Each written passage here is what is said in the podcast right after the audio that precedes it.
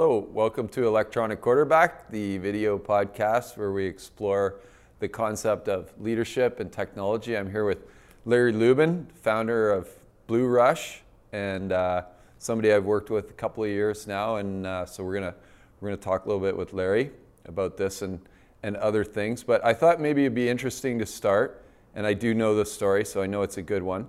But uh, start with just the origin of the company Blue Rush. Great. Um, thanks for inviting me, Steve. And uh, love to tell you about the origins. Started actually as a contract at CIBC. Um, CIBC was actually looking to know more about each customer because what they were doing at that time was propensity modeling.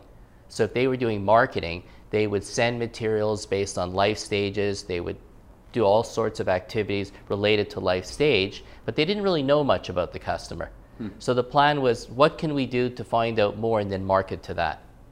So the contract was really the, the, uh, the very beginning of what we do on the internet now is trying to know as much as we can about the customer and then market to that. Know the right content at the right time to uh, do more business with them and make them happier. Very cool. So it started as a contract. The contract turned into a company. Exactly. And uh, and then when did uh, Len, the, uh, the other founder partner, Len Smofsky, when did he come into the scene? Well, I had known Len for a very long time, as you know, actually mm-hmm. since high school. And during the time I was doing that contract, I was in regular communication with Len. And I actually went to him with a business idea about a, the Small Biz Wiz, which would have been a segment, almost a reality TV show. And then we started talking about what I was doing at, at CIBC and the financial health check.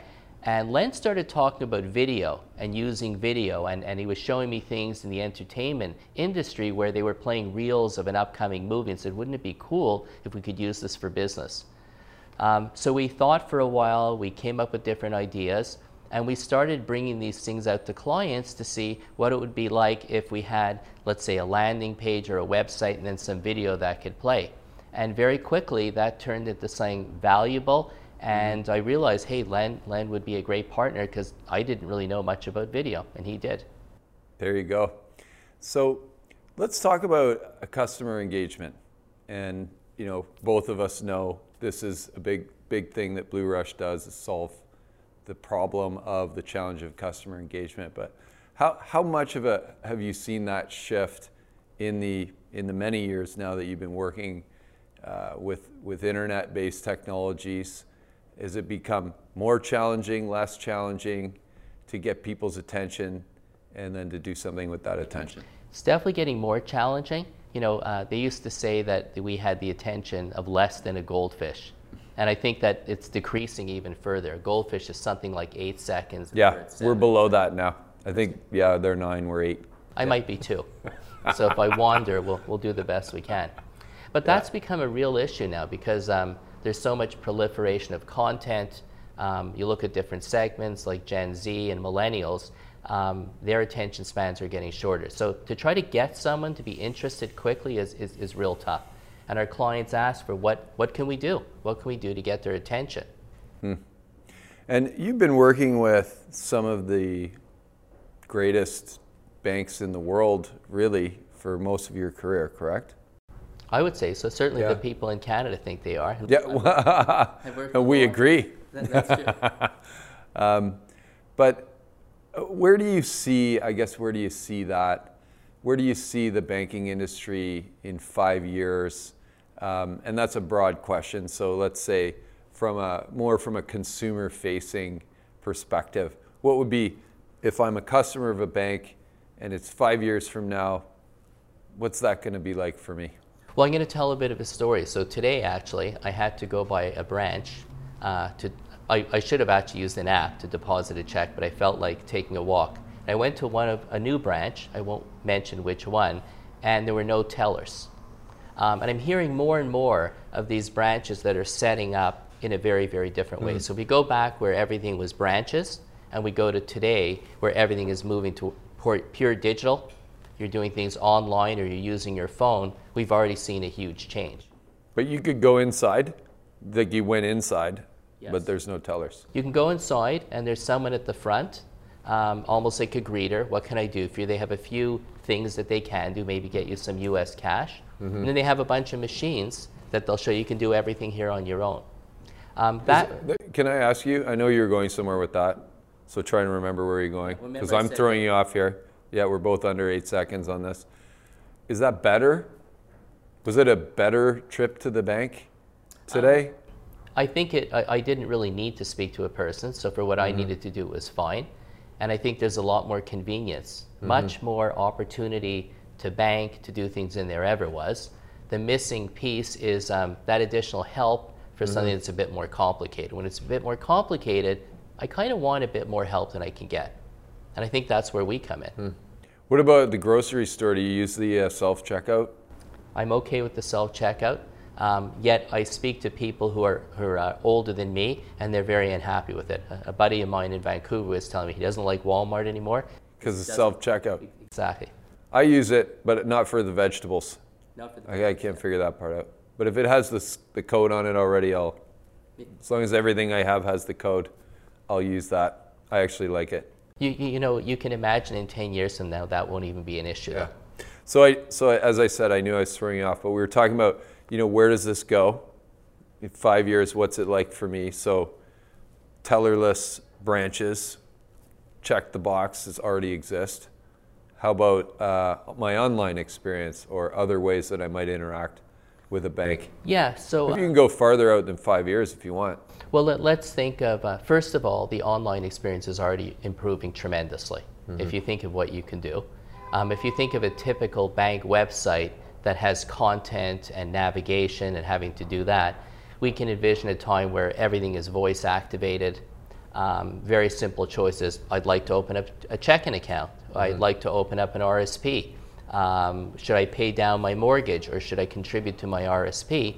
We're seeing a lot of opportunities right now to completely change that. Um, so I think that the future of banking will be digital, that digital will be a lot more personalized, and the interface will become a lot simpler than it is now, right down to the point where you don't even have to see anything at all. You ask for what you want and it appears. So just like the Alexa or equivalent sitting in your kitchen, just start chatting away with it. That, that, that's exactly what, how, how I see the future of it. Just, just the way you would have never thought that a banking experience would be online. If you think of ordering groceries online, I'd, I'd like to order X and X and X, and it shows up at your door, um, you can get a lot of help. And if you do need to see a visual, then that visual will be present. And if you don't need it, you, you won't have it. Um, so I think people should be preparing. In fact, if you look at websites and online banking, I think the banks need to think even more futuristically in terms of what that's going to look like. Yeah. So I was at the Finovate conference in the UK in Febu- February, and a big topic there, something you encouraged me to dig in on while I was there, was uh, open banking. And uh, I know you have some thoughts on that. And uh, regardless of the time it takes for open banking to be embraced here in Canada or in North America, it's probably just a matter of time. What do you think the biggest impact of uh, something like open banking is? Uh, maybe two parts on the banks themselves and also as a uh, at the consumer level. I think, first of all, for the consumer, um, it's an opportunity to get the right thing at the right time and the right product rather than be stuck with one firm. Um, if you think of something like Airbnb, um, hotels that actually own no property to a certain extent, right? So you can think of products, I just get whatever's the best product. So I think the best players in the industry will actually assemble and make the distribution and convenience for the best products for their customers. And those will be the, um, th- those will be the, the future of, of banking and, and financial products. So, and sorry, just connect the dots there for me again with the Airbnb. So you're talking about then you're saying the assets, the kind of fundamental banking assets and and capabilities are not as important. It's about the service delivery to the customer. Exactly. It's really, if you think of the um, hotel analogy, is they don't actually own properties. They Mm-hmm. Yeah. just make a facility to distribute the properties Mm-hmm. all over. They, they get access to everything that there is. Yeah. Uh, so banks today, um, or even fund companies, or anybody that has any type of product, um, they're, they're a provider of a product and they're a distributor. Um, imagine if you just assembled the very best products, the best products, and you made access to them, convenience, the education, uh, the choice of them real simple, um, those will, will, be winners in the future. Now, of course, there's a lot of regulation, so there, there's still concern um, on open banking, and, and, and, you pointed out wisely that it's going to take some time. Mm-hmm. Um, but, but it's really distribution, the right distribution. Excellent.